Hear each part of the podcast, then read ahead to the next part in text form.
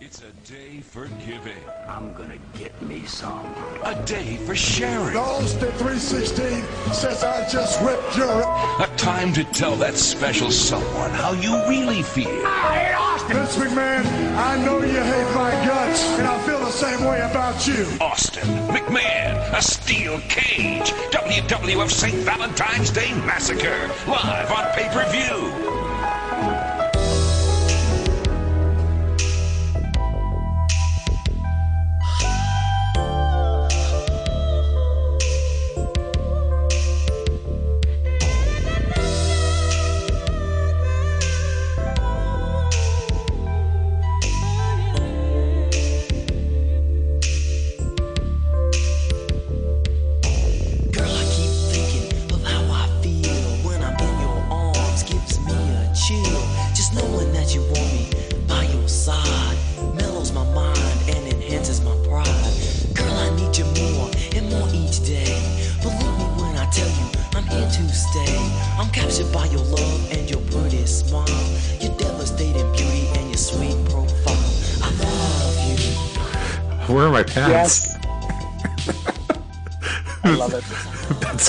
fucking rotten.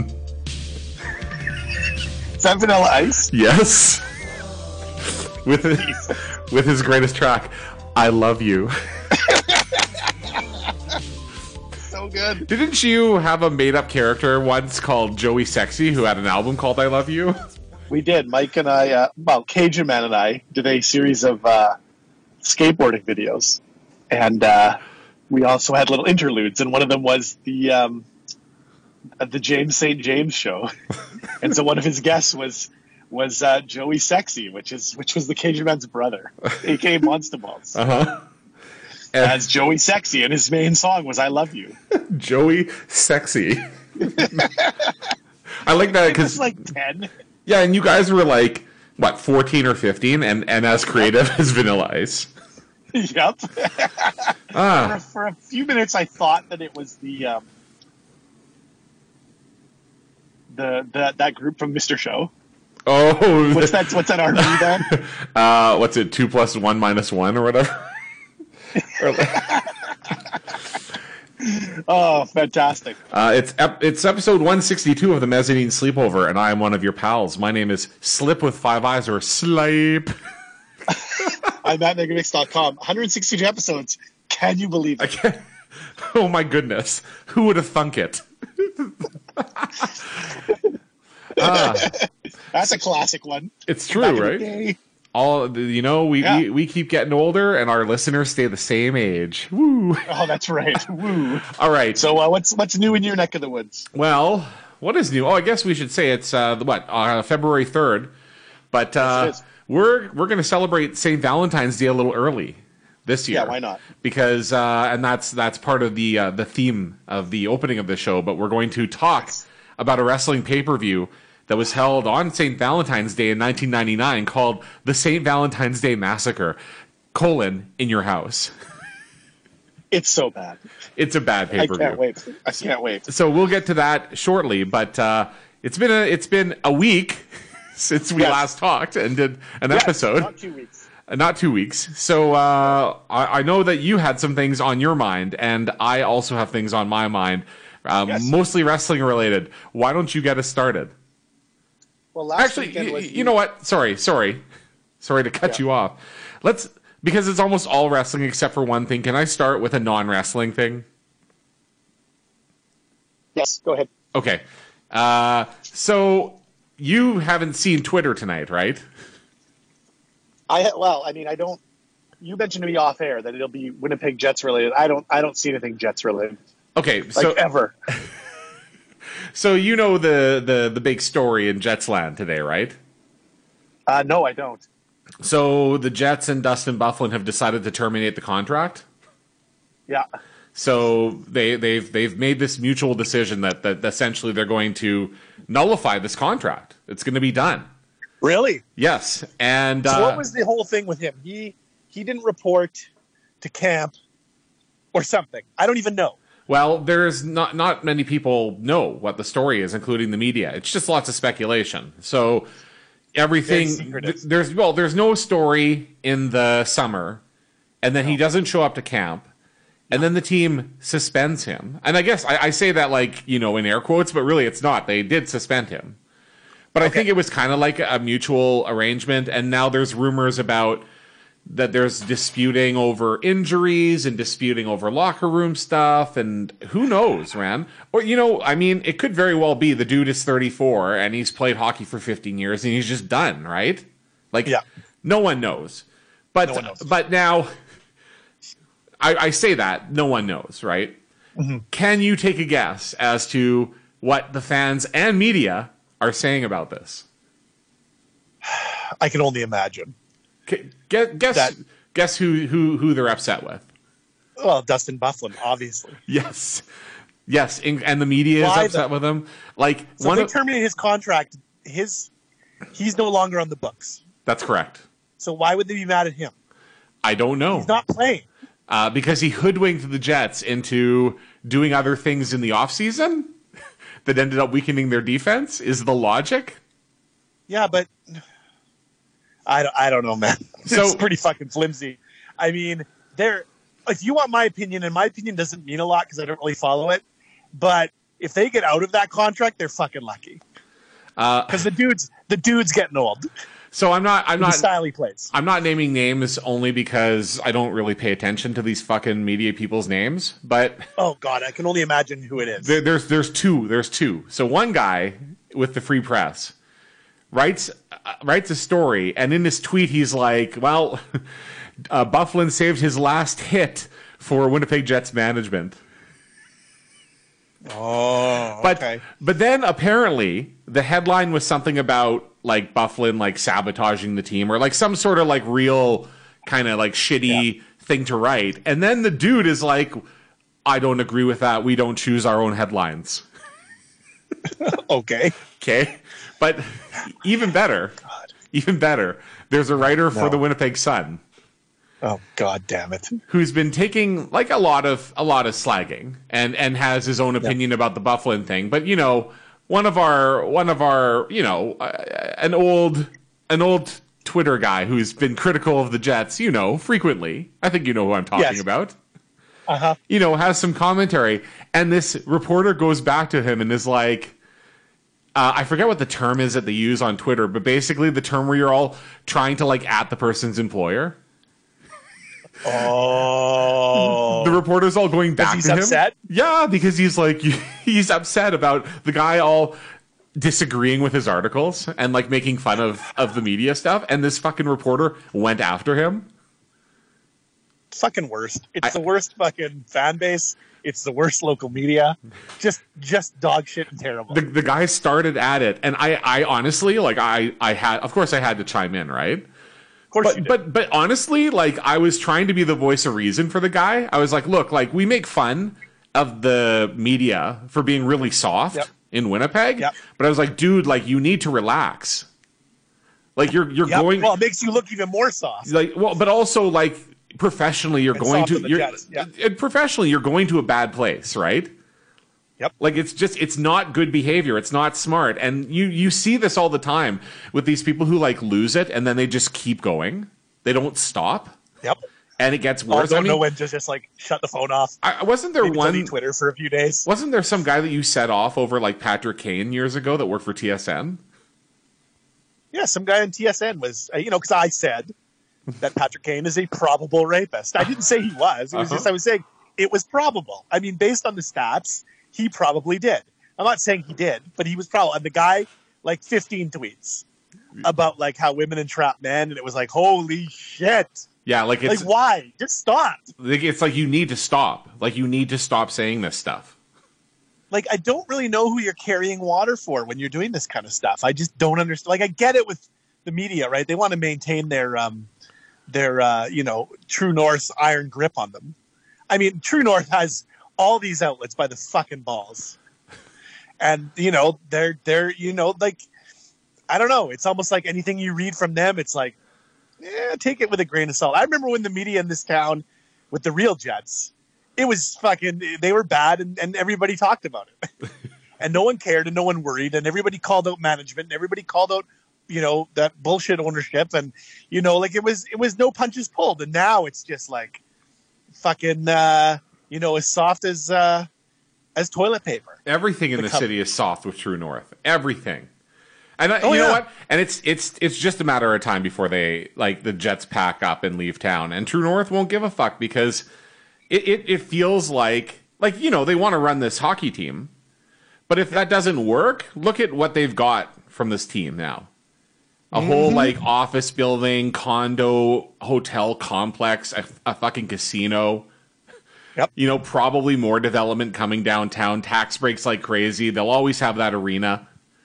You know, eventually they'll want another one. I, I mean, yeah, amazing. But hey, hey, hey, hey, they did uh, come out uh, last week and say that uh, they're lowering the price of beer and only, only Yeah. raising ticket prices by 2% next year. Only. Oh well, well, great. Though I did see because I always get uh, emails from them because they beg me to buy tickets.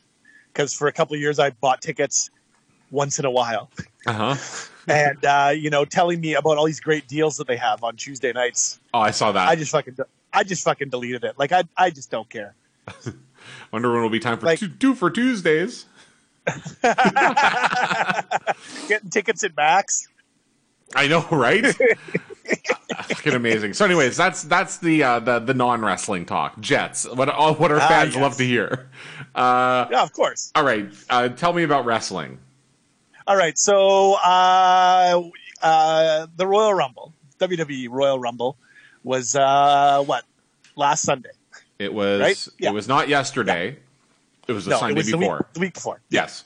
And so, um, and I, I don't watch a lot of WWE. I've said this on the show before. Uh, in December, end of December, I watched an episode of Raw. It was fucking terrible. Like the fucking worst I'd seen in a long time in anything wrestling related. Um, but you know, I thought I'd check in on it, and uh, I checked in on the Rumble itself. Uh, we were in Florida, and so I, you know, on the network, got it going, and uh, I watched as uh, I gotta say, that first half of that Royal Rumble was the best Rumble I've ever seen, Oh, the Brock and the second half was a fucking snoozer. so, um, and then uh, we watched the women's Rumble match uh, Saturday night, this this past Saturday, and uh, I gotta say, I, I quite enjoyed it until uh, until they trotted out Kelly Kelly and Santina Tina, Santino Marella, Yes. and then I was like, this is fucking bullshit, man. like, what the fuck is that all about? Well, Kelly Kelly giving stink faces. Seriously. Well, they want to trade. And they bring out Santino Marella in drag as a joke, and it's like that's not funny. It wasn't funny when it happened. But anyway, so I I give it. Uh, I just I wanted to say this is that Brock Lesnar is the fucking best. Uh, that guy, anything he does, completely watchable, and uh, that. 13 dudes in a row eliminating them was fucking magnificent. There was a guy that asked Dave Meltzer in, in one of their mailbag segments, is Brock Lesnar like the modern day Andre the Giant?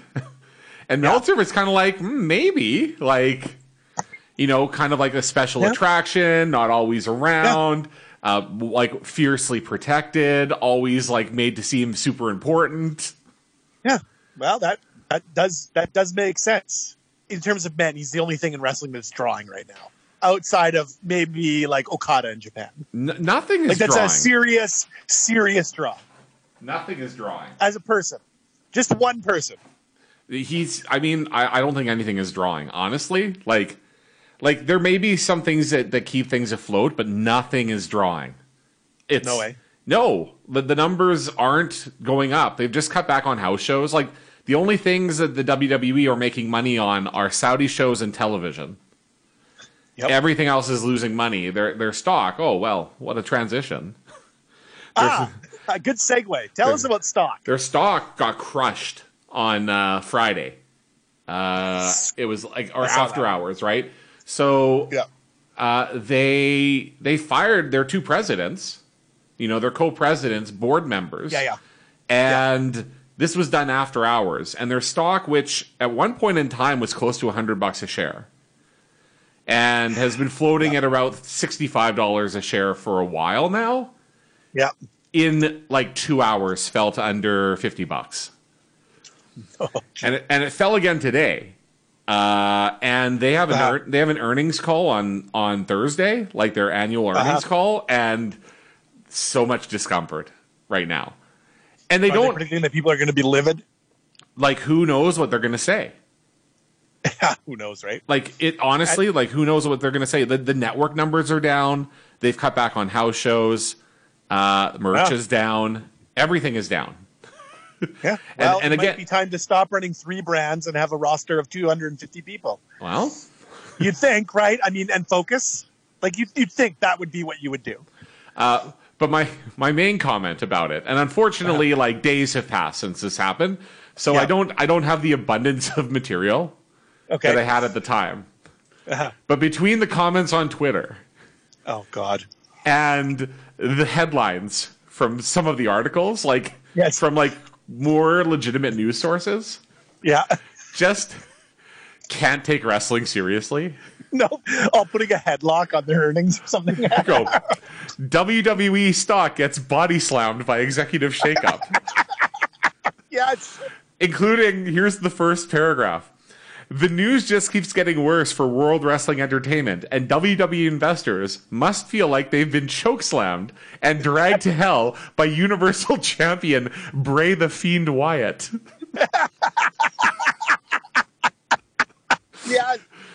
Yeah.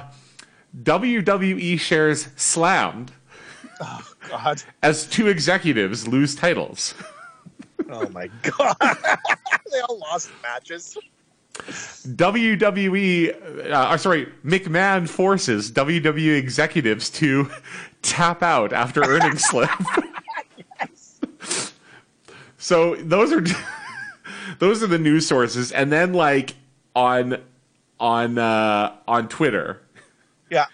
it's just it's just nonstop. They all have they all have things where it's like the WWE stock price this week with Shane falling off the cage.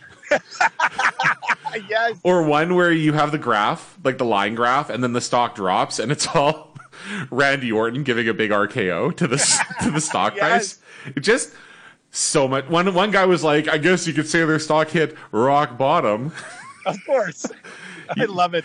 You know, it's it's fucking amazing. Like, it's a serious business story, but no one takes this business seriously whatsoever. Oh, I know, right? Well, and you know what? I think I think Vince McMahon is going to be is not going to have a good 2020 because Well- he's got that that that that I'm going to say guaranteed to be dog shit football league starting up, doesn't he? Uh, it starts in like a week. I know. Did you? There was a really good tweet about that today. Someone was like, "So their their one of their slogans is football isn't over." yeah, yeah, you can guess what the Well, what the joke is. over, that's for sure. Yep, God damn it, that's great. yep. They seriously use that tagline. Uh, and if Football isn't over Yep, because they mean like football's not over because even though the Super Bowl's over. But yep, oh Jesus, that's fucking great. yep. That's what they Oh. did. Like, just such a lack of thinking. My God. Uh, so, anyways, that's the uh, that's the stock price story. And now uh, I think there's one more wrestling related thing you wanted to talk about. yeah, you know, and I don't want to keep going off on WWE, so I'm just going to go off on WWE fans for a little bit. Please. So, people are upset, and you know, WWE fans they tend to get upset a lot when, you know, Orange Cassidy is brought up. now, for those of you who don't know, Orange Cassidy is a a wrestler in AEW, Your, and he's you know favorite. quite over with the fans, and he's you know he's primarily comedy. D- explain so- the explain the gimmick while I go grab some water. So Orange Cassidy um, is kind of like he doesn't care about things. He just comes to the ring nonchalant, hands in the pockets. You know, wears jeans in the ring. Uh, you know, keeps his hands in his pockets at all times. Does like the worst kicks, like he's not even trying. And you know, he can wrestle, and he's you know on the on the uh, on the independence, he does you know he can bust out a match. You know, when he kind of gets out of his not caring mode, but in AEW, he's primarily a kind of side character. Yeah, and he's hilarious and he's awesome. Yeah, they're using him properly, right? Like you can't you can't really have him do full matches No, unless he and then it's his comedy, and he's treated as comedy. Wrestlers don't sell his terrible kicks; they look at him and they're like, "What the fuck are you doing?" And it's funny and it's awesome. And so, whatever. But of course, he's fighting somebody. Who's he fighting? He has a match coming up on the on the Indies. Is I it think. Minoru Suzuki? Yes. So of course people are all upset because you know you can't have comedy. With of course Suzuki, of course, plenty of comedy clips of him in Japan wrestling a robot mummy, wrestling like like riding a bike into someone during a match. Yeah, he's Well, done. He's like done that, right? Yeah, he's done plenty of goofy shit. yeah. And like so Minoru, like really, Minoru Suzuki, just for people that don't know, his gimmick is like, he used to do legit MMA as well, yeah.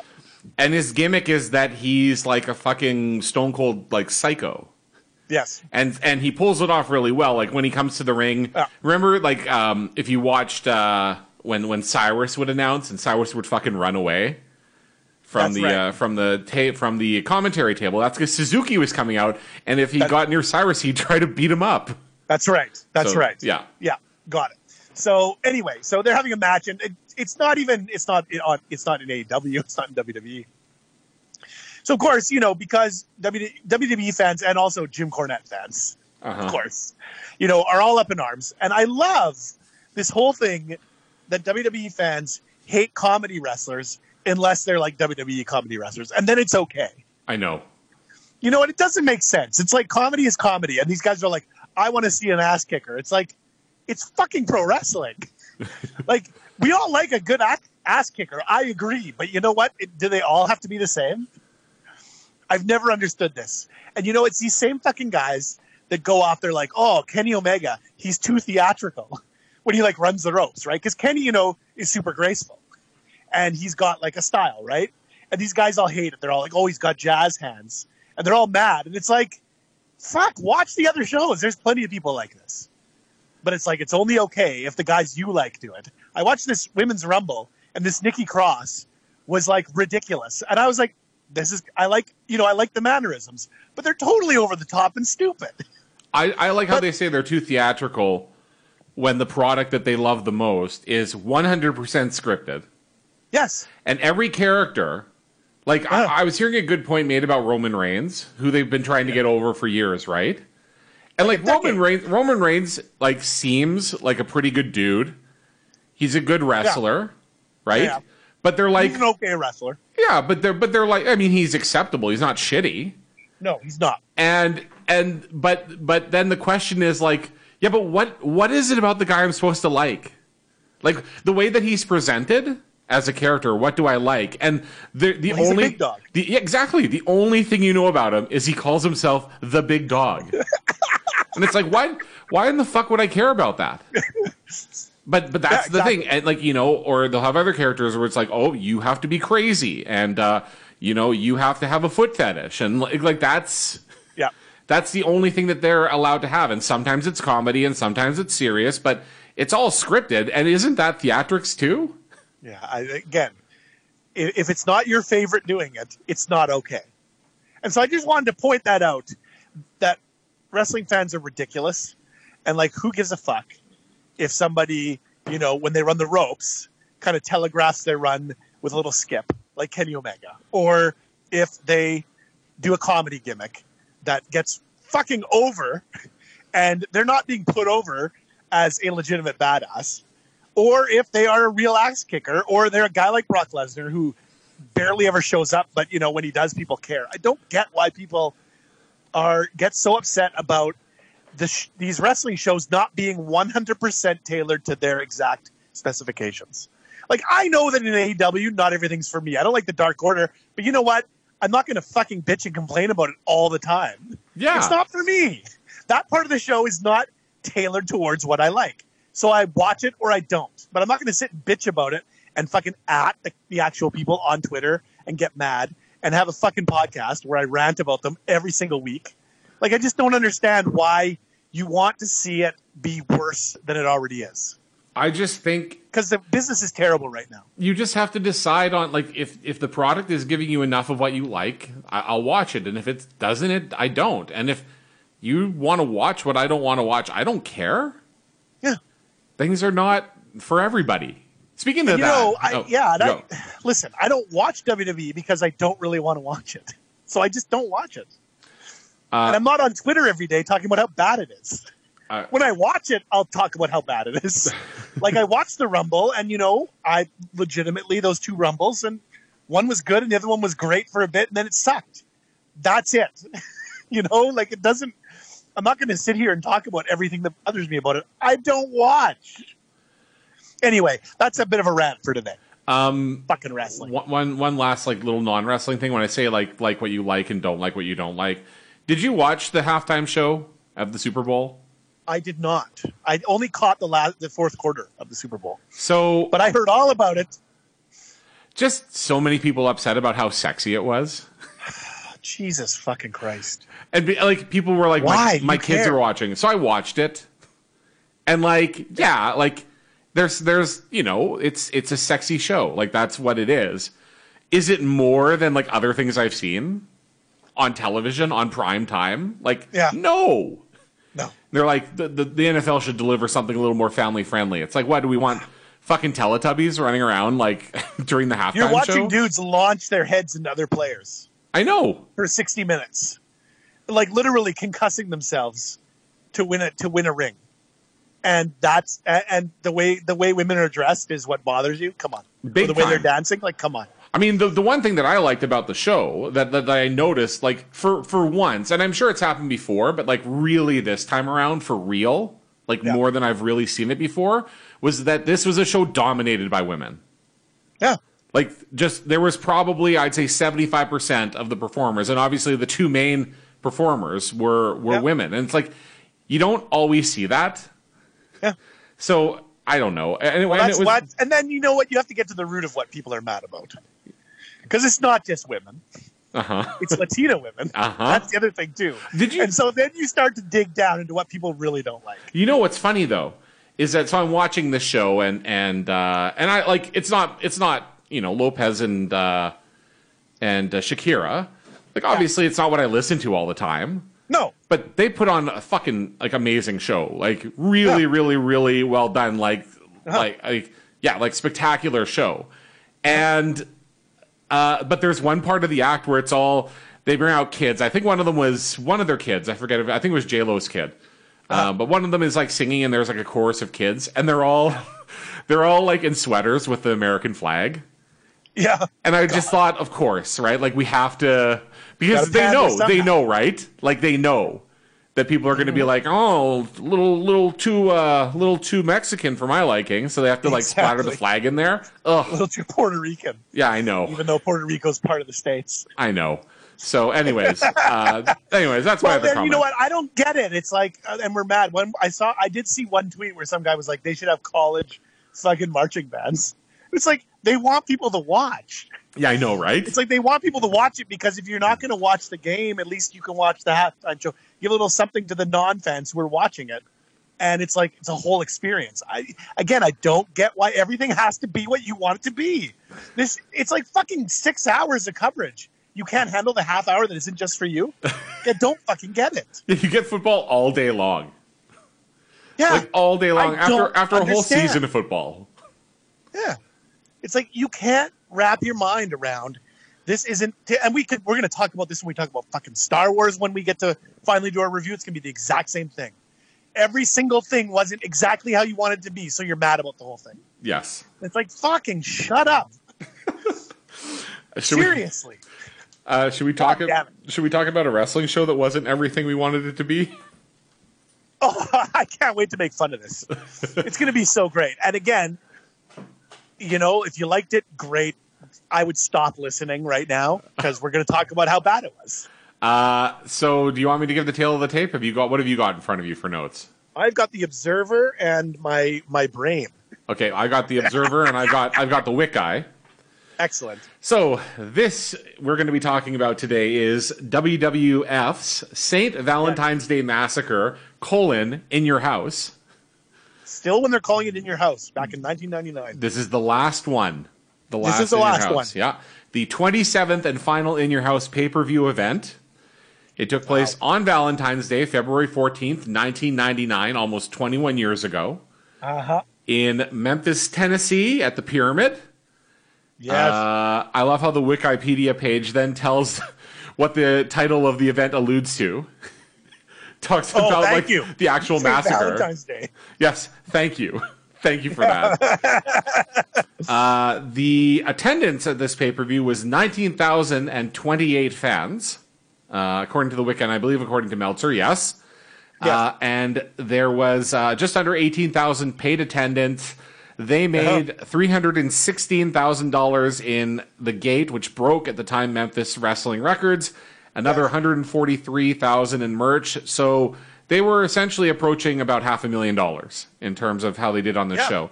It's it's 1999 and the company is white hot at this point. Oh, they're at their absolute peak, uh, you know, in terms of uh, being popular. And they are at one of their, I would say, looking back, if I go through kind of the years that I watched wrestling, like I would put this one of their, you know, one of their low points in terms of, uh, I, I don't even know what to say. I'm going to say quality just overall. Because it's pretty, it, it, this is Russo-rific. Uh, did you did we do the Royal Rumble 99? We did. We've done Royal Rumble 99 and we did WrestleMania Okay. uh, 15. So we've we've bookended this show. Yeah, so if you want to hear what came before and after this show, uh, go to our archives because we've reviewed the shows before and after this one. Yes. Um, but yes, as you said, this is right smack dab in the middle of the Vince Russo booking. And you know what? Like, there's a lot of badness on this show, Yes. but it's certainly not the mess that WrestleMania was in terms of Oh, booking. no, like no, this no. is this is more problematic in terms of like the quality of matches and and maybe like the storylines leading up to said matches, but in terms Yes. of like overbooking the show itself, yeah. um, I mean there are there are moments for sure, but Yeah. it's certainly not uh, a complete fucking mess. No, WrestleMania was was, you know, just so far out there in terms of you know, rewatchability. It's it's it's almost, you know, impossible to watch it now. Uh, this wasn't, you know, I I texted you. I said this is dog shit, and it is. But you know, I, I I'd rather watch this than WrestleMania any day of the week. So Did, did we watch this? we watched it at your place, I think. Did we buy it? I we must have because I remember watching this in your basement We- on on uh, Beaudry Bay. We bought this show. I know we bought WrestleMania 15. Yeah, we went and and Royal Rumble '99. We were at Cafe House, Yes, we were. but I'm sure we I'm sure we bought this on pay per view. All right then. I can't. We bought a lot did. of we 1999. We bought a lot of pay per views. Yeah. Well, wrestling was hot. It sure was. There's no news on here. I Well, we had jobs and stuff too. You know, we had, we had money to burn, brother. yeah, money to burn. I'm trying to see. There's nowhere on the Wikipedia page that talks about pay per view bias, so I, I have no idea. I'm assuming that this show did pretty well, though. Yeah, I would assume so. So, I mean, even though it's a B show, but whatever. Um, do you have any general comments before we get rolling into this? Not really. Um, I mean, this is the um, this is kind of where you know it's kind of like where Austin McMahon kind of comes to a peak, right? Kind of. it kind of should have just kind of ended here, and then it it kind of went away for a bit, and then it comes back, and you're like, enough, right? Uh, I kind of feel like this is the peak. They have the match, and that should be it. But of course, it would go on for another like three years, because that's what wrestling does. You can't just have something good and then end it. It's all you got to keep going back to it and going back to it and going back to it, which is what they would do. But this was this was a nice build of two and a half, two years about just over two years of Austin McMahon, a tremendous storyline, and uh, no, a, a, yeah, no, a year and a half. And so uh, you know, this to me felt like a good end point. It of course is not, but uh, that's too bad. Uh, there were some dark matches on the show. Uh, yes, there were There were three. Well, there was one dark match and then two matches that were broadcast on Sunday Night Heat. Sunday Night Heat. That's right. So in the dark match that nobody saw and with an unknown time in terms of how long it took, Yeah. this is interesting. Too much, Mm-hmm. later to be known as Too Cool, Brian Christopher and Scott Taylor defeated the Hardy Boys. That's right. Like months before they would debut properly. Yeah, uh, and then in the Heat matches, Viscera, who was out there with Mideon, defeated Test, who was out there with Big Boss Man by disqualification. Two minutes and 20 seconds. Yes. And Billy Gunn with Triple H and X Pac versus Tiger Ali Singh ended in a no contest at 40 seconds. Well, and, and you know, like just so everybody knows, this all these were airing on a TV show that aired on USA before the pay per view. So there was angles going on and things like that. So you have an hour long TV show with three minutes of wrestling to sell a pay per view. So that's cool. Amazing. All right, uh, should we get into this? Are you eating chips? I'm just finishing my chips. Look at you sneaking some chips in. oh, I'm not eating chips. Chips. Uh, all right, so oh, let oh, oh, I have one other thing. yeah. Did you? This has nothing to do with anything, but it's wrestling related. Have you seen the, the latest picture of Hogs, No, I have not. where he's got a like a big white beard? He looks like Macho. Does he? yes, Nice. He didn't dye it He was black in- NWO he was in. Kissimmee, Florida, like um, last week, Uh huh. and uh, and there was a picture of him there at something, at some giveaway, and he had a fucking white beard, just like Macho did, like before he died. I just typed in Hulk Hogan beard 2020. That's a hell of a bound. Holy shit. He's like Santa Hoogs. I love how there's a picture of him with like a towel over his head. Like, what's he doing?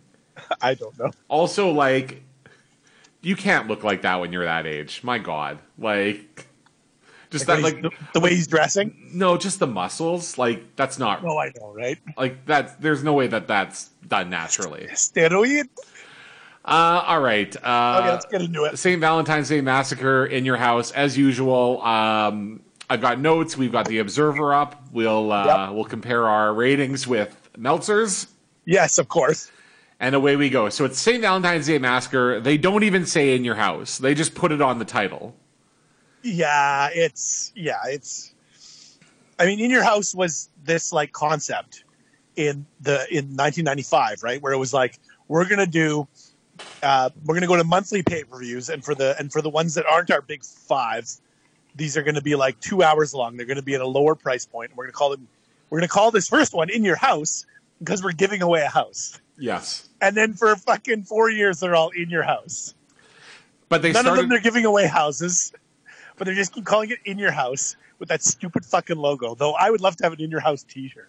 like they so they they called it in your house, and then and then they started attaching names to the show. Yes, that's right.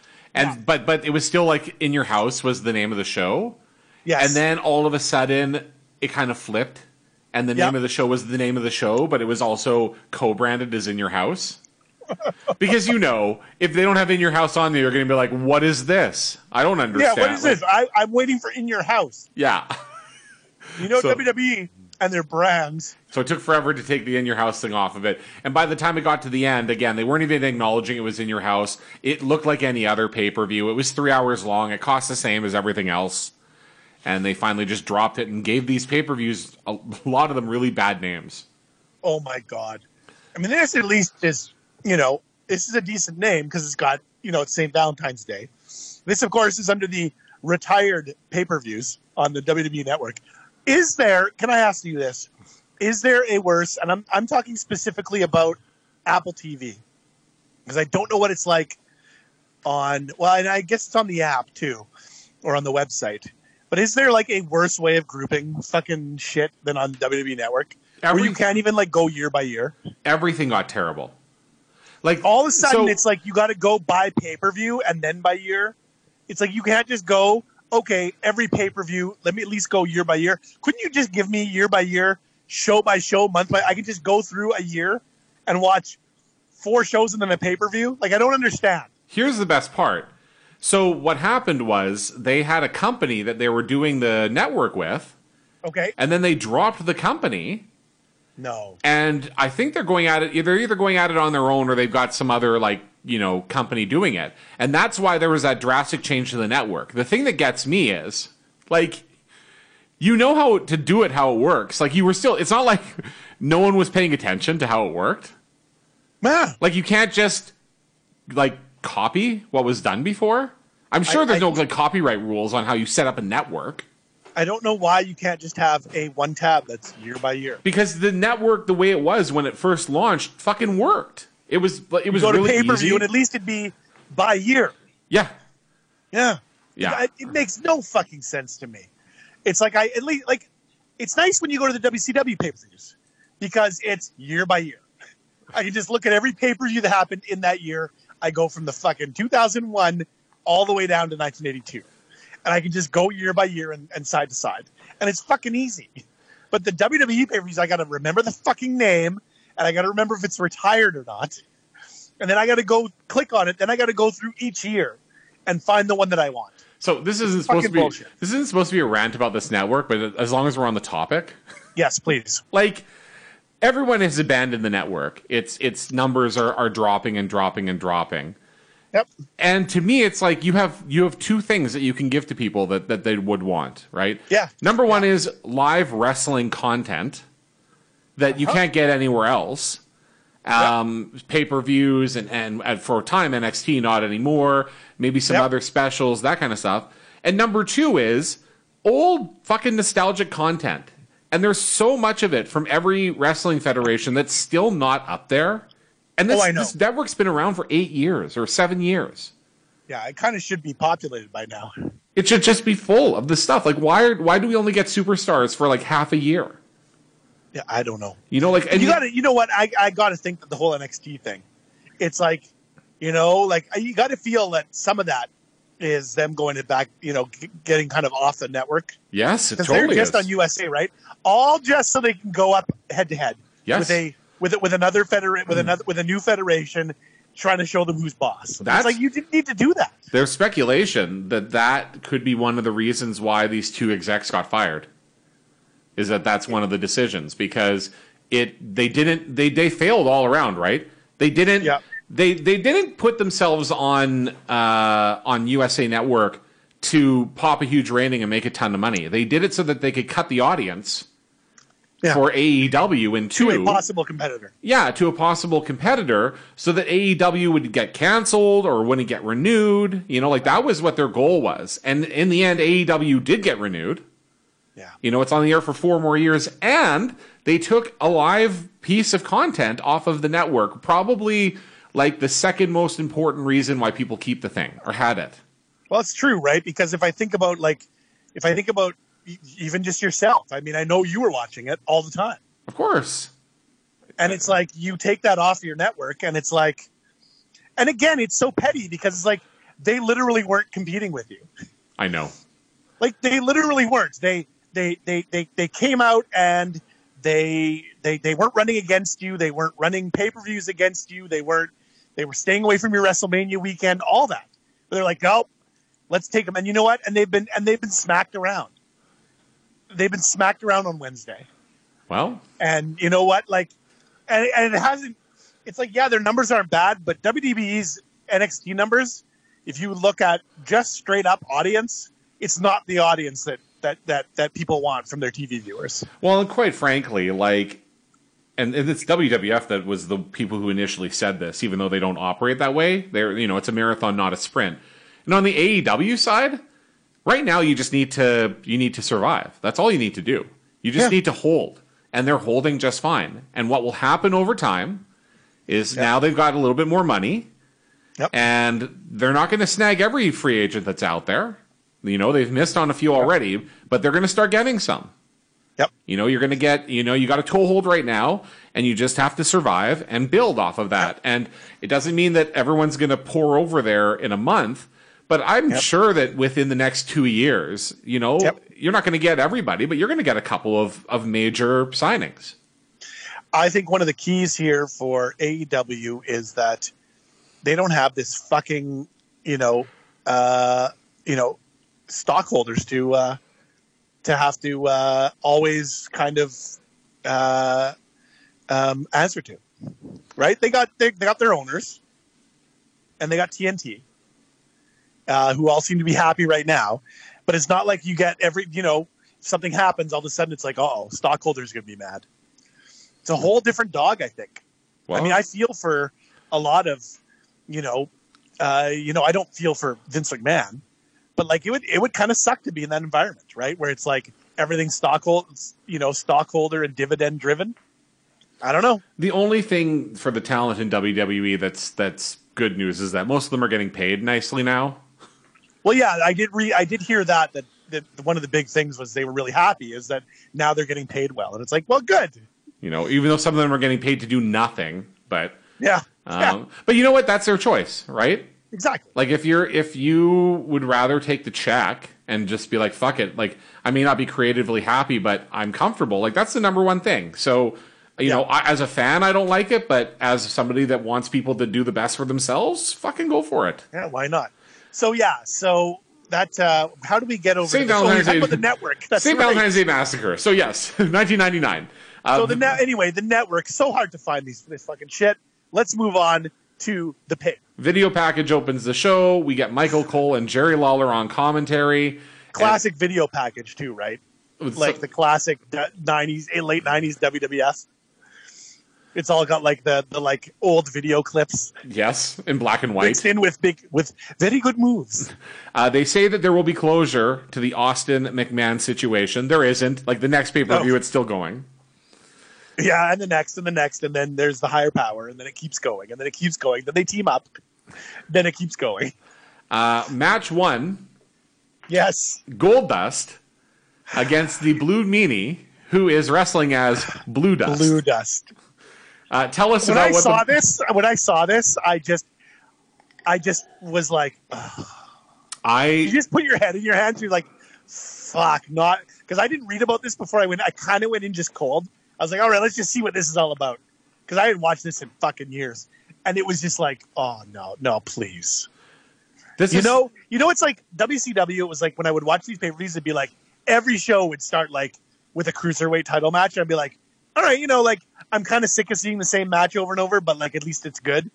Or it's like even back, go back further. It's always Johnny B. Bad.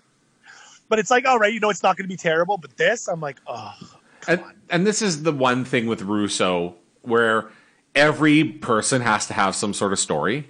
Like everyone, Yeah. even the you can't just have a match or two guys have a confrontation. There has to be an elaborate storyline. Uh, so in this case, the storyline is let's see if I can get this right. So Goldust is uh, an eccentric wrestler. He's an enigmatic, sometimes bizarre. a bizarre, androgynous. he wears he wears a full gold bodysuit and acts sexy. Kind Yes. of right. This is Dustin Rhodes, by the way. Yes, Uh, so that's his gimmick. It's been his gimmick for three years at this point. Yes. The Blue Meanie is this is this fat idiot who used to wrestle in ECW that has like blue hair. And, Fat idiot. I love and and he likes blue things, so he's the Blue Meanie. But for some reason, he's decided that he too must be wacky. Yes. So he comes out to Goldust's music, and he's wearing like a, a big gold wig, and like this Yeah. this fucking disgusting onesie. Well, it's like well, there was a, a like a kind of a thing, right, where it was like Goldust was his mother or something. I don't even remember, but it was some kind of bullshit kind of storyline. Just stupid. Uh, so yeah, so Blue Meanie is is being wacky and stole Goldust Gold Dust gimmick. They have they have this history video that they show, and all I said about this was they had things in this video like naked Blue Meanie, Gil so dis- it's gross. Gillberg, and at one point Goldust going outside of the ring and having blue paint dumped on him. Well, you know, like this is seriously. You watch Raw, and this would what you would see. Uh, there is a moment. I don't have much about this match, but I do have a couple No. of spots. Yes. One is when Blue Meanie is doing a leg lock on Goldust, and then he pretends to hump the leg. He's all Hulk Domo. Uh, there is a point in the match where Goldust hikes up Blue Meanie's onesie and Spanks spanks his bare ass. Terrible. And eventually, the Blue Meanie goes for a moonsault, but Goldust gets out of the way and then hits the curtain call. Oh, the curtain call. So it's like some kind of a slam. Yeah. Like really, it's a slam. and then he uh, kicks Blue Meanie in the balls after he wins the match. He gives him shattered dreams. Uh, I said that this was awful, and I gave it a dud. This wasn't funny. This was minus five stars. Uh, I'm giving it that. I don't give a shit. It wasn't entertaining. I didn't care. And you know what? Kudos to Dustin Rhodes because I all care about that guy right now. Like fucking 21 years later, and he's and he's all old. But like, dude had probably one of the best matches that I saw this year with his brother Yep. uh, Cody at, at Double or Nothing. And it's all when I see him, I'm like, oh, it's fucking Dustin. Let's see what let's see him go because he's you know he's you know he's entertaining and compelling. But like, what a testament to him because this is fucking bullshit. So bad. By the way, a match where they tried comedy. Of course. Uh, this match was three minutes and seven seconds long. Meltzer gave it minus one star. Minus one star, yes. Uh, we, does not get better as we go to match two. Uh, this is a hardcore match between Al Snow and Hardcore Holly. Is there anything worse than hardcore matches when you're watching them back? Yes. I, I mean, sorry, no. No. They are they are so fucking boring. So, Hardcore Holly's music's all fucked up. I don't know if that was an overdub or if that's just they're trying some stuff out, but I don't know what the hell was going on with his music. There's weird things with his music because his music was not written by Jim Johnston, right? Yeah. Like it was it was stock music. Uh, Same thing with the Hardy Boys. That's why sometimes when you would like hear like um, sports packages on sports highlights, you'd sometimes hear Bob Holly's music or the Hardy Boys because it was fucking stock. It was bought from like a, a stock music uh, supplier. So yeah, so that might be why. Uh, we get uh, unprotected chair shot to Holly's head, and then finally the match is started. And then they make mention that Road Dog, who is the hardcore champion, Yes. is injured and had to vacate the title. So the winner of this match is getting the belt. yep. Uh, Lawler, right. Jerry Lawler's voice is already shot. I don't know what happened to him, but he's lost his voice. The King is the worst. Uh, we get brawling in the audience, and I mean, we've been at live events in 1999 with hardcore, and it's so fucking boring to sit there You and just watch. sit there. Well, because they, Watch the brawl. screen. So here's the thing, and I, I've, I've written a bunch of stuff which I can talk about, but Yes. I had one kind of narrative for this match. So, Mm-hmm. as I believe most of our listeners will know, yes. we had a backyard wrestling federation around the same time, yes, we did. and we was had we were right in the middle of it at the same time. Yeah. we had our own like hardcore matches or false count Yes. area anywhere matches, and so they, We they- had one literally like four weeks after this. So here's the problem, okay? Yeah. Mm-hmm. You decide you're going to do this false count anywhere match. So you're in the ring, Yep. and then you decide you want to do a specific spot. So, for example, you want to throw toilet water on Mistopheles, Yes. right? Or in this case, this spot that they really want to do is they want to throw each other into the Mississippi River. That's right. The problem is you have to mm-hmm. get there, You have to get there. and you can't just walk there. No. So you the match to brawl there. Yeah, so the match ends up just being a lot of walking and throwing people into things and hitting people and hitting them with shit for like fucking like 15 minutes. And literally, you could have just done an angle where the one guy's out enjoying a walk Yes. near the Mississippi River, and the other guy attacks him, and they have a match, and But- they get thrown into the river. So that's what this match ends up being. They brawl out of the arena, out of the backstage area, into the street, across to the river, through a forest.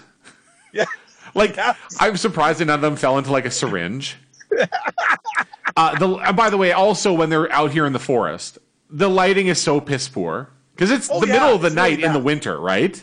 No one thought of like popping a, a, a you know multiple lights onto it, or have someone with the light. It, it's all dark, terrible. So they eventually get to the river. The payoff is they both fall into the river for like what five seconds, Oh yeah, and that deal. that water had to be so disgusting. Oh, I can't even imagine. Uh, Al Snow says all these stupid, wacky things. So Al Snow, for those who don't know, is like he's crazy, and talks to himself and a plastic head, And so styrofoam head, at one point in the match, plastic head. he hits he hits uh, Hardcore Holly with a telephone from a payphone, and he's like, "Reach out and touch somebody." Oh my god. Like shit like that. So, anyways, do you remember how this match ends? Um, Bob Holly uh, wraps. Does he he wrapped up Al Snow in like some fence, Yeah, so like that's some steel mesh, like chain link fence? that's that's the illusion that they tried to create. But it didn't. It didn't come off that way. So, like, Like I'm, I'm I, like it didn't. It didn't quite work. okay, so I think that the illusion they had in their head is imagine like you got this long like fencing. Yeah, And I lay you like and I lay you down to the edge of it, and I roll you up like it's a carpet, right? Yeah, exactly. But in like, this- like an old cartoon. Yeah, but in this case, it didn't happen. Instead, Al Snow lies on the fence. He gets the other part of the fence draped over him like it's a blanket. yeah. And then and then Hardcore Holly has to pin him. Al Snow has to fucking flop his legs like he's powerless. like he's powerless. Uh, so Hardcore Holly scores the pin. He wins the match. Then we have to watch him walk all the way back to the arena. So the bad. fucking camera follows him the whole way. and it's, Bob Holly. It's so fucking It's like, boring. There's has, there's nothing about him that's interesting. he has to do him and the refs have to do like this little jog so that they get there oh. as fast as possible. It's fucking embarrassing. And then after all this mess, they all Yeah. get go back and there's a shot of Al Snow still in the fence pretending like he's trapped. That's right. Uh, you know, and listen, we we in our backyard federation did a had a little did a, our own little show, our own little event um, a month after this, where we had a false count anywhere match or a Texas death match or some bullshit. No, it was false. It ended up brawling all around, and uh, this match did not have the classic uh, the guy with the door and then have him fall with his face squished against the window of the door, all sliding down, which was tremendous.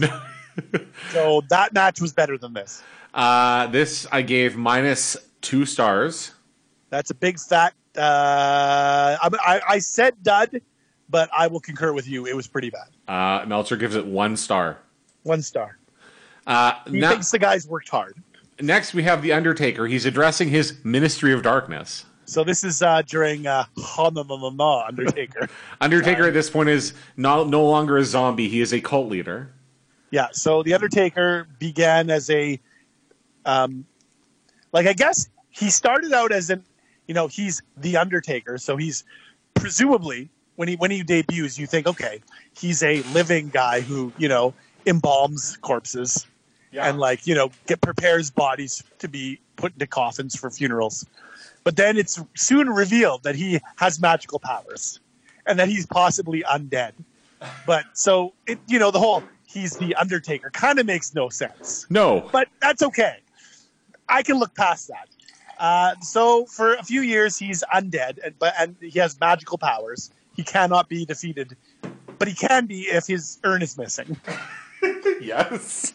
And then at some point he turns bad again. He was bad, then he was good, then he's bad, and now he, yeah, like you said, he's a cult leader who's still kind of undead, but he's a bad guy, so he can be hurt a little more. Because you know you can't have a bad guy that can't be injured. And yes, he is. Uh, he speaks in tongues. But in this case, he's addressing his little posse, and they're all like around one of those little like cylinders with fire coming out of it that, that hobos hang around. Yeah, it's like a barrel, right? Yeah. It's a dirty old barrel with fire in it. Yes. So that's spooky. Yeah. Uh, we get match uh, number three Big Boss Man versus Mideon. Oh my god. So where do I start? Number one, Big Boss Man is in, in Vince McMahon's corporation. yes. And you know what? I'll be honest with you. I mean, back then I was like, fucking big boss, man. But you know what? That dude had a good second run. You know, just he was he was a he was a side player, but you know what? Like he uh he he probably had a, a good little run there. He had the, the tag team titles and uh did he and the hardcore titles. And uh he uh you know kind of the um the uh spiritual precursor to Roman Reigns with that flak jacket that he wore in the ring. You know who didn't have a good run? First or second or third? Mideon. Mideon. That's right. Not this. Not not pig. Not naked Mideon with the fanny pack over his junk. None. None. Um, so the number one problem with this match is that these are two heels. Like it's two. That's that's it's- your number one problem. I thought the number one problem was it was fucking big boss man and Mideon. so th- there's two heels who are in two heel factions that are fighting with each other. So no one cares. Well, yeah. See, so the so the Ministry of Darkness are feuding with the corporation, and so while you're supposed to hate Vince McMahon, you're also supposed to have sympathy for him because the Undertaker is doing dastardly deeds. Mideon is wearing sweatpants. There's no way around it. He's got fucking sweatpants. He's got black sweats on. Absolutely. He carries a glass jar with formaldehyde in an eyeball. There's never any payoff to what that is. No, no, there there's not. The announcers try to convince us that Mideon has elevated his game now that he's in the ministry. which is not true at all because before the ministry he was a tag team champion Uh, lots of kicks and punches. Bossman finally gets the advantage with a low blow right in front of the ref. and that's that's 1999 WWF right there. Um, So many low blows. the crowd, Ding. the crowd chants "Bossman sucks," and Bossman sells it more than any movies taken in the match. Yep. Mideon's offense is basically biting and choking, It's so fucking boring. uh, and in fact, the crowd chants "boring." Yep. as Bossman does his standard move set, and eventually Mideon gets caught in a sidewalk slam and loses. At least we got to see a Bossman slam. Uh, I call this a dud. Oh, that, that's minus. That's a minus uh, two stars. Uh, minus one for Meltzer, six minutes and 20 seconds. After the match, the, Oh, yes. the Ministry of Darkness comes out and surrounds the ring while Bossman's in the ring. And then, to make it even more absurd, the lights all go out and The Undertaker makes his entrance. Yes. Like he just does his entrance and then stands in the uh, stands in the aisle. Stands in the aisle. Yeah. Uh, they end up kidnapping Bossman and taking him away.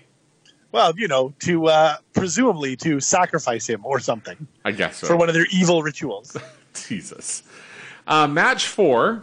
Oh, and Oh. Dave Meltzer looks like comment that he would might be Viscera's lunch because Viscera's fat.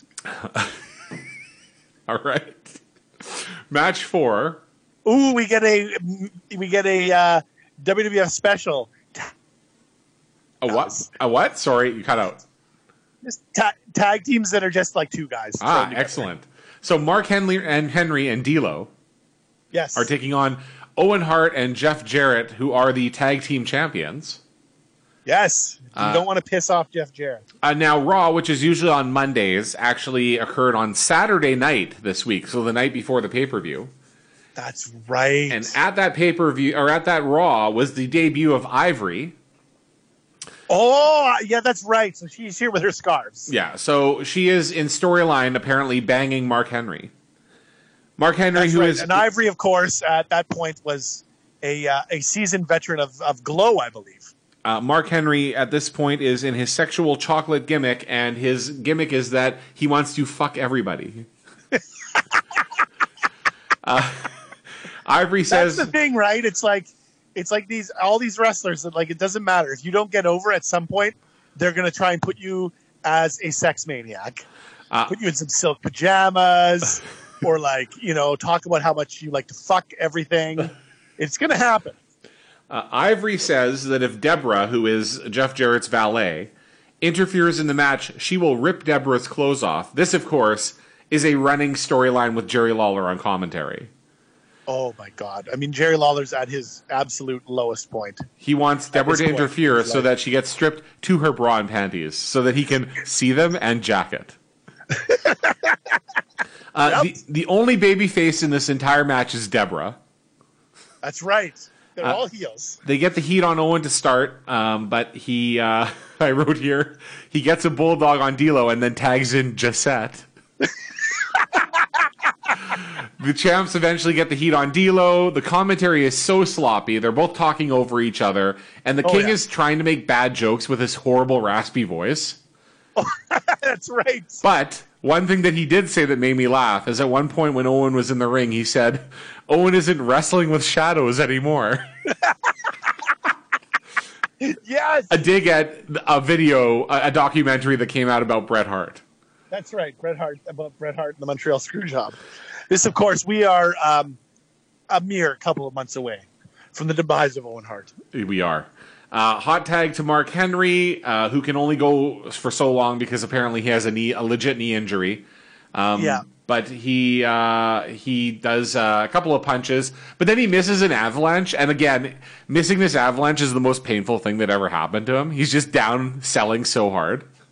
Yeah, I've never understood how missing an avalanche hurts more than hitting the avalanche. So there's uh, Ivory and Debra end up getting into it on the outside. So the ref has to leave the ring of course. to deal with two non-participants fighting. Yep. At course. that point, um, Henry has got uh, Jarrett in his clutches, Yes. but Owen comes in and hits Henry in the guitar or in the leg with a guitar. In the guitar. In the guitar, hit his leg out of his leg. yep. And uh, Jarrett wins with the figure four. There's fucking guitar pieces all over the ring. The refs all, er? he just gets again. It's 1999 WWF. What what do you expect? Uh, I and so uh, the uh, I was about to say the heels win, but they're all heels. They're all heels. Uh, and then uh, Ivory uh, ends up pulling Debra's top off, and Lawler is so excited. Well, because she comes to the ring in a blazer with a just a bra underneath. Ugh. It's like that Seinfeld episode where it's all the lady all wears the bra and, and nothing else but a but a jacket and a bra and all the all the men all get so distracted. I just like though how so Debra is super upset because she gets this blazer pulled off of her. Meanwhile, her gimmick is to step up onto the apron and take her blazer off. So at the yeah, I, I totally agree. And you know what? Listen, at the risk of sounding, you know, chauvinistic, you look back though and you're like, they're pushing Debra as this sex symbol, and it's just like, come on. Uh, like seriously, like like listen, I I mean, late '90s WWF, uh, you know, pushing all that sex appeal. I mean, there's some limited appeal there. I'm Uh, sorry. We have uh, Meltzer giving this one star. I gave it two stars. I think just because it juxtaposes. I think it was the best match I'd seen. All, all I mean, listen, anytime you get to watch, uh, you know, ten, almost ten minutes with Owen Hart involved is good for me. I'm going to give it. I'm going to give it uh, two stars as well. nine minutes thirty four seconds. So they tell you fans that if you send in your cable receipt to the WWF, you'll get a free magnet. Nice. Of course, this is totally done to build up a mailing list. Oh, absolutely. I mean, if you listen to Pritchard, he talks all about it. Everything's about the mailing list. Uh, they do a video package of uh, Val Venis against Ken Shamrock. Tell us Val us, Venis. tell Tell, us- tell the listeners about Val Venis. uh, Val Venis is a porn star. He made porno movies, but now he wants to see how uh, things go for him in the squared circle. so even though we're at a point in time where we're supposed to be like these are real people, no more gimmicks, this guy's a porn star. Uh, he likes to he likes to uh, fuck women who are involved Yes. in the federation, often Yes. when they are relatives or wives or girlfriends of other competitors. Of course. And to humiliate his his competition, he will have a a, a, a, a female who his competition cares about involved in a porno with him. yep. Um, and so, of course, these women have no minds of their own. No. And so they are they are you know they, they have no say in this. Val is just exploiting them, and the his opponent is mad. Pretty much. Now, in this case, the uh, woman is Ryan Shamrock. Yeah. uh, The the the, uh, the in storyline sister of Ken Shamrock. That's right. So Val is doing pornos with her, and Ken Shamrock is not happy. Because of course, because she's Ken Shamrock's sister, he owns her. But of course, also Ryan Shamrock in this storyline is in love Yes. with Val Venis, Yes. in love with the porn star who we know womanizes, Yes. and like brings her out to the ring with him, and is immediately with his mic like, "Hey, ladies," hey ladies, you want to suck my cock? always with some sort of innuendo. So, anyways, Val comes to the ring with Ryan Shamrock. She looks like she has no idea where she is. I don't know if she's nervous. I don't know what's going on, Yeah, but I don't know, man. You know, it looks like, you know, she's either fucking coked up or whatever. I don't, you know, I'm just going to assume that she has little to no personality, and uh, and you know, just really has no idea what to do out there. Uh, she would uh, what later go on to be uh, uh, in in uh, in WCW as the uh, manager of the Maestro. oh yeah, I have no idea. Sure. I think so. Uh, one Anyway. thing that's one thing that's good about this is Shamrock comes down to the ring. He's so fucking angry. Oh, Shamrock's great. Uh, by the way, this match is for the Intercontinental title. Shamrock is the champion. That's Uh, right, he is. So he comes down into the ring, and uh, then uh, Billy Gunn also comes to the ring because for some reason he's the special guest referee. Now, Michael I Cole, hate Billy Gunn. Michael Cole talks about Ryan Shamrock's experience in WWE. Just get this, okay? Like, imagine this is your workplace. He's Yes. like, you know, Ryan Shamrock, Val Venis gyrated in front of her, and then Billy Gunn mooned her. yeah. It's like, what kind of fucking place is this for women to work in? Just not good, dude. Just pigs running around everywhere. Yeah. Um, so Billy Gunn can't just be a ref; he has to be obnoxious. not No. wanting to count the pinfall, like pre- pretending like his shoulder is hurt, and saying things. And of course, he fucks it up. At one point, he tells Shamrock that the stripes on his on his ref outfit, he's like, "These stripes aren't red." Uh, or yellow either. Y'all fucked up the color. fucking terrible. Though those little bicycle shorts, Ugh. those those were real mark of a true degenerate. Uh, lots of moves from Shamrock to Val. Yes. Uh, there's a whole bunch of times where Billy Gunn is just in the way. Like, Well, not in storyline. he's Not a trained referee. Yeah, so he's just These in the way. got to know how to stay out of the way. Yeah, he's just in the way of the action. He's doing slow counts and pretending like his shoulder is hurt. Uh, we eventually get a long chin lock by Val on Shamrock. Uh, so boring. Shamrock hits a DDT uh, on Val, but Gunn pulls up before counting the three. Yeah. Uh, eventually, here's how we finish this match. Ken Shamrock gets the ankle lock on Val Venis. Ryan Shamrock helps Val get to the ropes. Yes. Uh, Shamrock uh, gets in her face and she slaps him, her brother, That's right. because she loves Val. Yep. Then uh, Gunn kind of tries to get in the middle of it, but Shamrock shoves Billy Gunn. Yep. Billy Gunn beats on him, throws him into the ring, and then Val rolls up Shamrock and Fast count. and uh, Gunn gives him a fast count. This all happened in like 30 seconds. But what you what we didn't mention is that they fucking uh now was this on see because I remember did they edit because I watched this in pieces and I I'm, I don't know if I'm if I'm uh, if I'm misremembering this or if this was on the original broadcast and they edited out for the network but there was a whole thing where Ryan Shamrock like missed her spot and Shamrock had to tell her to slap him. Oh, really? Do you remember that I at do all? not. I don't think it was on this. I don't think it was on the network version. I'm trying But to I see. believe, and I'm just looking, trying to find the. Um, I'm just reading quickly through this. Um, Oh, here we go. yeah, it looks here we like, go. It looks like she Yeah. forgot her spot, and Ken had to tell her to loud enough to, to slap him. There we go. So yeah, I go. remember that on the show, and like fucking howling with laughter. Yeah. Uh, so the match is over. Venis is the IC champ. Billy beats up on Val Venis for no reason after the match, and then gives a bunch of crotch chops. I wish that the network kept in some of these things, Yeah, why so not? that we right? could see how they actually really were presented.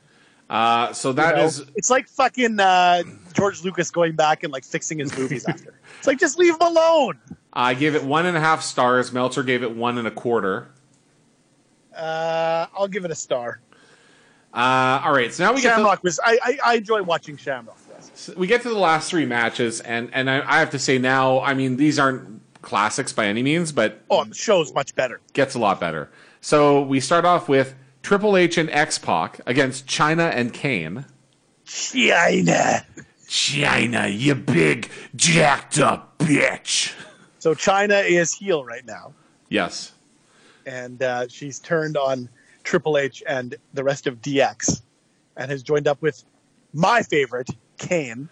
Uh, she has joined the corporation and she's just like, I did it for money. And everyone's mad at her. I'm like, well, It's like that's smart. well why else are you wrestling?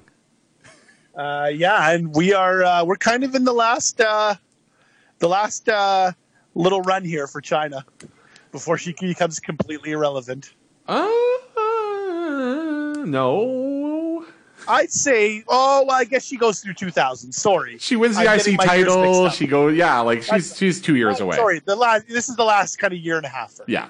Uh, so we're in this in between phase where Chyna has turned on Triple H. Triple H is still babyface. Of course, he would go heel and join her with the corporation at WrestleMania. And start, and Spoilers. start wearing leather uh, leather berets yes.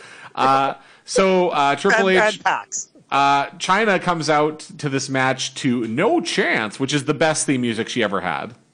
Oh, so good, Uh, so good. Triple H has a Chyna shirt which he rips off and wipes his ass with it. Uh, Shane O'Mac joins the commentary team. Yes, Uh, Kane gets the advantage on both baby faces, and fucking Shane is so obnoxious on commentary.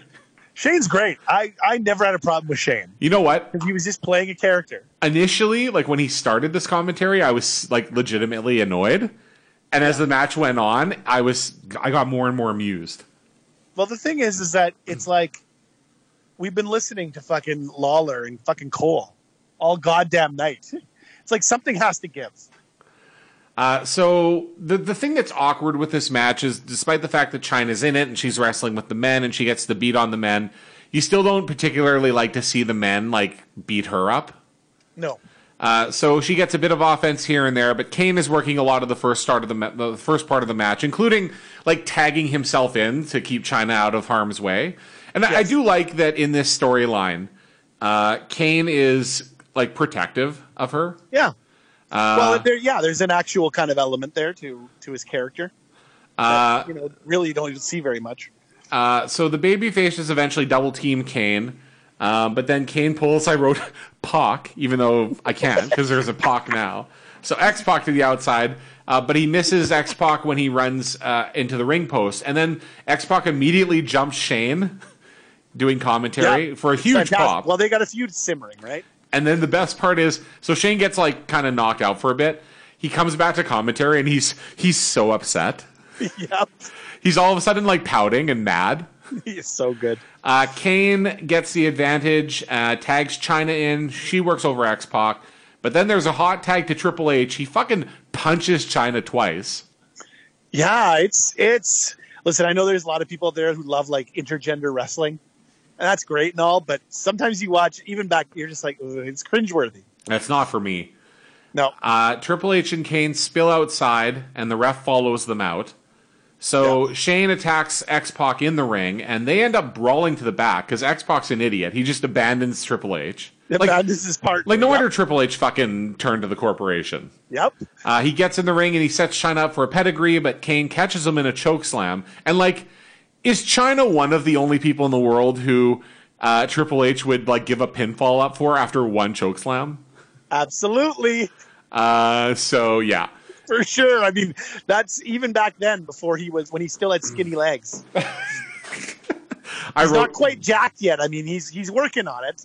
He's getting there, but he's got the skinny little legs.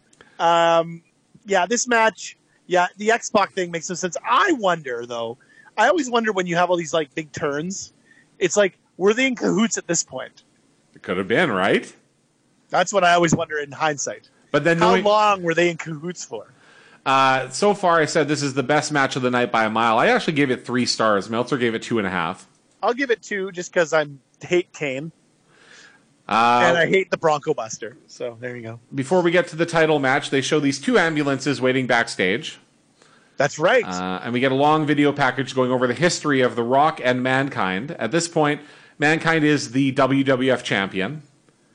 Uh, so they have uh, so the Rock won the title right at uh, at Survivor Series Yep. in, a tur- in a tournament gorilla, and then Mankind beat the Rock for the title uh, on Raw, and then the Rock won the title back at Royal Rumble, yes. And then Mankind won the title back at what the the sup- the halftime heat. Yes. So I got this correct, right? And then Ye- the Rock would win the title back on Raw. Uh, uh, after this match, yes. That's right. Yes. So, right now, spoiler alert: Yeah, Mankind The is Rock the doesn't champion. win this match. Yes. Uh, and Okay. there's there's also a pay per view in December where Mankind beats The Rock by having him pass out, but then they declare that because The Rock didn't actually submit, he got to keep the title. Oh yeah, Yeah. because that because that's how the rules work. Yeah. So, So uh, when you pass out, it just the match ends and you lose the title. well, again, th- th- you know, this is this is a heel Vince making this declaration. That's right. So that's that is correct. I, I forgot to I forgot to factor that in. Because of course, sometimes they have the power to declare things to screw people screw people out of titles, and other times they're powerless. I don't get it. Well, yeah, like at WrestleMania, it's like Vince couldn't just declare The Rock the winner No. against Stone Cold because he's the because he's the owner of the company. He can do what he wants. In that instance, he couldn't do it, but in other instances, he can. I you know, again, if you're gonna do that shit, you got to be fucking consistent. I'm sorry. There's got to be something. If you're gonna do that, where the guy in control can do whatever he wants, sometimes you can't get things over on him because he can do whatever he wants. Uh, so The Rock is still wrestling in a tracksuit at this point. Well, The Rock had some surgery Yes. on his pectoral muscle. some some some some uh, plastic surgery. Yeah, he's reducing those titties. Yeah, so he's wearing his his rock uh, uh, his rock track pants and a kind of some kind of a silk shirt, t-shirt, V-neck t-shirt. Okay, anyway, So Foley comes to the ring, and then to start the match, for some reason he turns his back to the Rock and lets the Rock start beating on him. I don't know why. no, no idea. Uh, this is again is a hardcore like it's a it's a last man standing match, so there's no DQs. So of course they spill out of the ring. They fucking brawl through the crowd. Can't be exciting for the fans. There's a great spot though where Mankind gives the Rock a DDT through a table, which is really Yeah. impressive looking. Yes, Um, there's a point where so mankind is just at this point, like it's fucked up, man. The dude, the dude, you know, will have something that he can do physically, like that takes a toll on him, yep. and then he, it's almost like he runs out of energy in that spot. And so, Yes. so like at one point, you know, he couldn't, he fell off the Hell in the Cell and, and had that match in '98. So now you can't like give him, you know, big falls. It's like can't do that. No. So then he's like, okay, well, you can still beat on my head. yes. So at the Royal Rumble, The Rock gives him all the chair shots to the head, and now he can't do that anymore. So in this match, it's just like, all right, just give me a bunch of suplexes on the floor. yes. It's just like it's fucking gross. Yeah, he's uh, listen. It's not. Uh, I'm not like. There's. Well, it's hard. I'm not like a huge fan of Mick Foley matches. I'll just say that. I like. I don't love, especially in this time period. I don't love watching them particularly, especially these days. Back then they were super exciting, but now it's just like, oh, Uh, the Rock, the Rock at, at one point um, has the advantage on Mankind, and of course he goes to the commentary booth and does commentary. which is classic and it's funny. Uh, Mankind beats him up. Uh, he then delivers his big elbow to the Rock, on, who's on a com- on a table. The uh, Mankind comes off of the apron. Yes. Uh, again, can't be good for his body. No. Uh, I do love though at this point he grabs the Rock's face and gives a little wee squee into the camera. Yes. Classic. Uh, back in the ring, the Rock works over Mankind's leg with a steel chair, uh, and then he goes for the head. Yes. But the, you get the spot where Foley ducks Mm-hmm. it, and the, the the chair all bounces off the ropes and hits the Rock in the head. fucking love it. Uh, they I love that kind of chair shot because you all control how hard you hit yourself, and it's funny. Uh, we get more stuff on the outside. We get back into the ring. Uh, we get a people's elbow. They've called the stairs uh, 300 pounds. Yes. fantastic. Uh, the Rock grabs The a mic. aluminum stairs that you can just pick up. 300 pounds.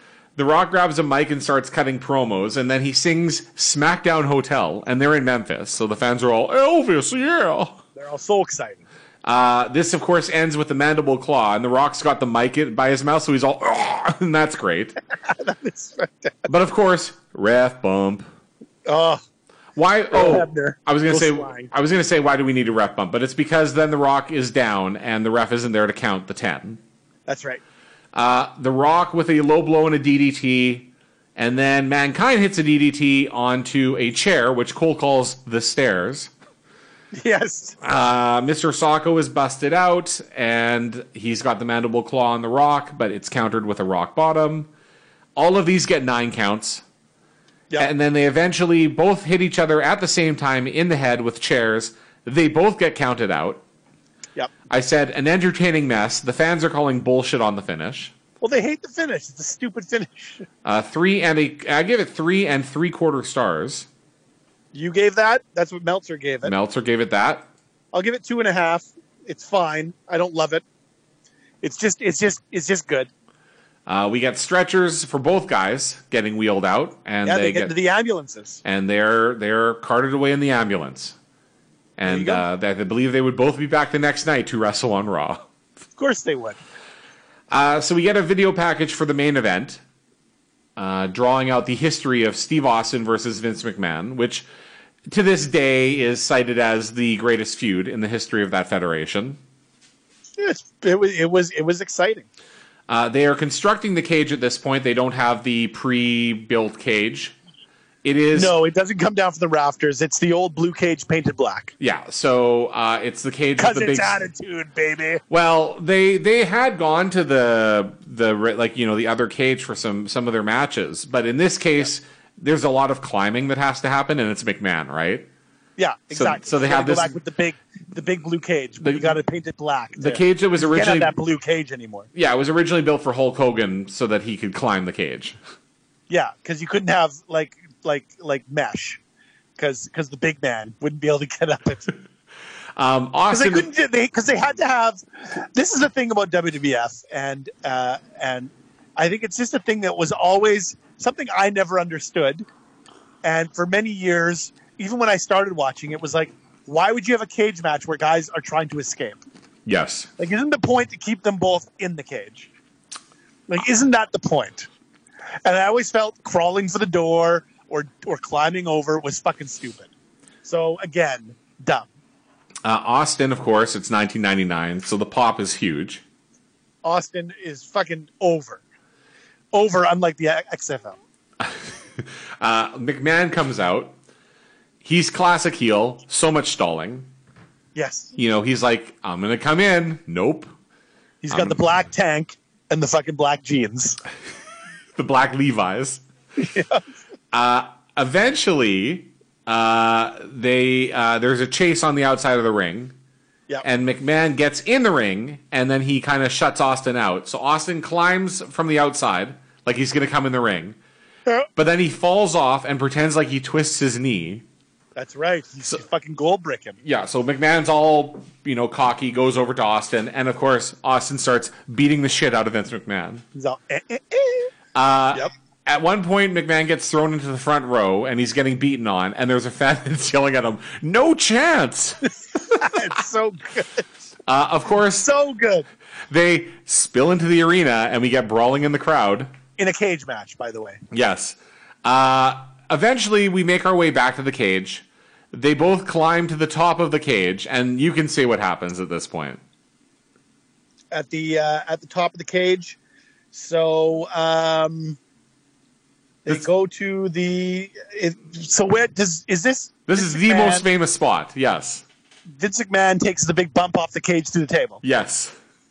And it looks hilarious because it's very clear he's all doing a big leap. He does a big leap and he fucking goes ass first into the, the table. The table where he lands at the edge of it and the table Yep. breaks, but it doesn't break right away. Oh. I think Vince like fucked up his tailbone when he did that. He must have because it didn't it didn't look good. Uh, so at this point, uh, we get a stretcher. So McMahon is being stretchered out. Yes. And the Fink is. giving is McMahon a rest. yeah, the the Fink is about to declare Austin the winner, but Austin Yeah. interrupts and he says that's bullshit. and that the beating will continue. It should also be mentioned here that the stipulation in this match is that uh, if Austin doesn't win it, he will have to forfeit his title shot at WrestleMania. He doesn't get a title shot at WrestleMania. It- the title shot was earned by Vince McMahon. Yes, but then the Vince- Royal Rumble, right? Yeah, yeah, but then Vince McMahon the next night on Raw vacated Oh, okay. his title shot, and Michaels That's uh, right. said according to the rules, Commissioner, Cowboy Michaels came out. said that according to the rule book, that gives Austin the match. That's right. So Vince is mad, and That's then got- I forgot that one part. yeah, and so now they're fighting for the title shot. That's right. So if, if Austin doesn't win it, he loses the title shot. So Austin tosses McMahon off the stretcher. They get into the cage, and now the bell rings. So even though this whole thing takes 17 minutes, uh, Yep. the actual match is much shorter. Yes, he it is. beats McMahon up and and then is going to leave the ring to win the match. But of course, as he's about to leave, Vince McMahon all gives him the finger. The finger, so he stops and comes back in. Yeah, he goes back in. He throws McMahon into the cage, and they get some juice. Yeah, of course. Uh, Austin spends a lot of time adjusting his knee braces. Yeah, yeah. It's very noticeable in this match. Uh, Austin is about to climb out of the cage, but again, when Vince all gives him the double finger. so he comes back in and gives Vince a stunner. Yep. And then at that point, uh, we get a debut. What happens? So from beneath the ring, Yes. uh, as I thought only the dead man could do, um, comes rising is the um, intimidating, intimidatingly named Paul White. Uh huh. So it's it's WCW's The Giant uh, crawls up from beneath the depths of the ring uh, and uh, tosses Austin into the cage, which then breaks and Austin falls to the outside and wins.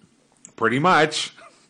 Paul White, uh, you know, kind of a cool debut for, uh, you know, we're still, you know, the wrestling war is still kind of a thing at this point.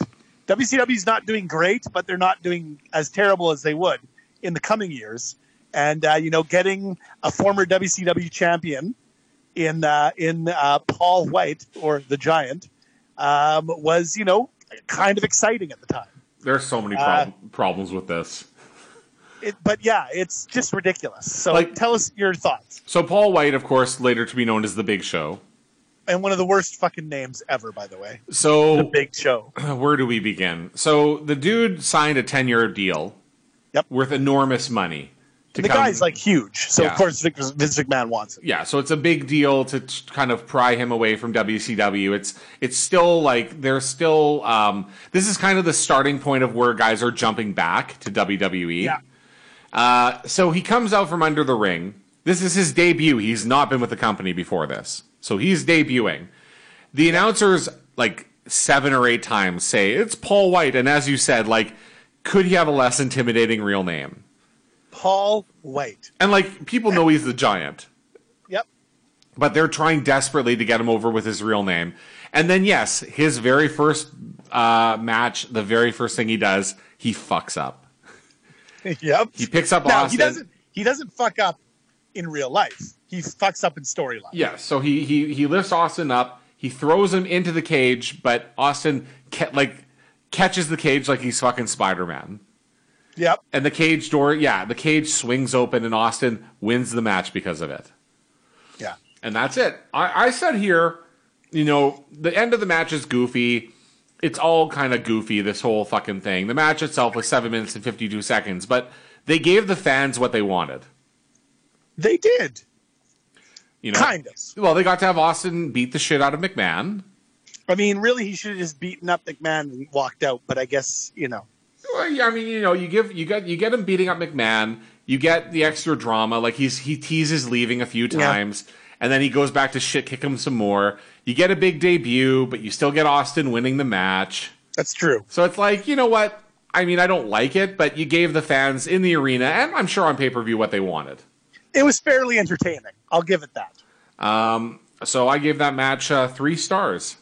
I'd give it uh, three as well because it was entertaining. Um, Meltzer gave it two and three quarter, and uh, that's the end of the show. Uh, recommendation to avoid.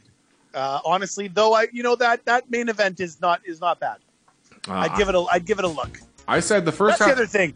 It needs to be way easier to just pick matches on the network to Yes. watch. I, I said the first half of this show was dog shit rotten. The last three matches were fine. No need to watch this. No, no need. And But if uh, you can isolate that main event, it's historically interesting. and that is uh, the WWE or WWF's pay per view St. Valentine's Day Massacre, which we watched so you don't have to. There you go. Uh, what do we What's got? up, What do we got going on in a week? I don't know, buddy. I was thinking. I was thinking. You know, I just came back from uh, Disney World. I think we got to do something about Disney movies. Oh yeah, Yeah, I think that'd be a good one. look at you, a Disney mark. I was big Disney mark. Come back. I'm all. I'm all fucking nickied out. All right, we'll uh, we'll we'll we'll do some planning. Don't Yes. you worry, fans. We'll always bring you the goods. Absolutely. Uh, until then, go to Mezzanine. Wait, go to Mezzanine Sleepover on Twitter uh, Yes. to follow us. Go to Mezzanine mezzaninesleepover.com to get our I think. archives. I, I think that's lapsed. okay. So what is it now? Uh, it's mezzaninesleepover.wordpress.com. okay, to, to get our uh, back catalog of I shows. include- totally missed it and I let it lapse. I- I'll try and get it back. We'll see if it's still available. All right, sounds good. And until next time, I am your pal Slip with Five Eyes or Slip. I'm at megamix.com. Don't talk to me on Twitter. See ya. Good night.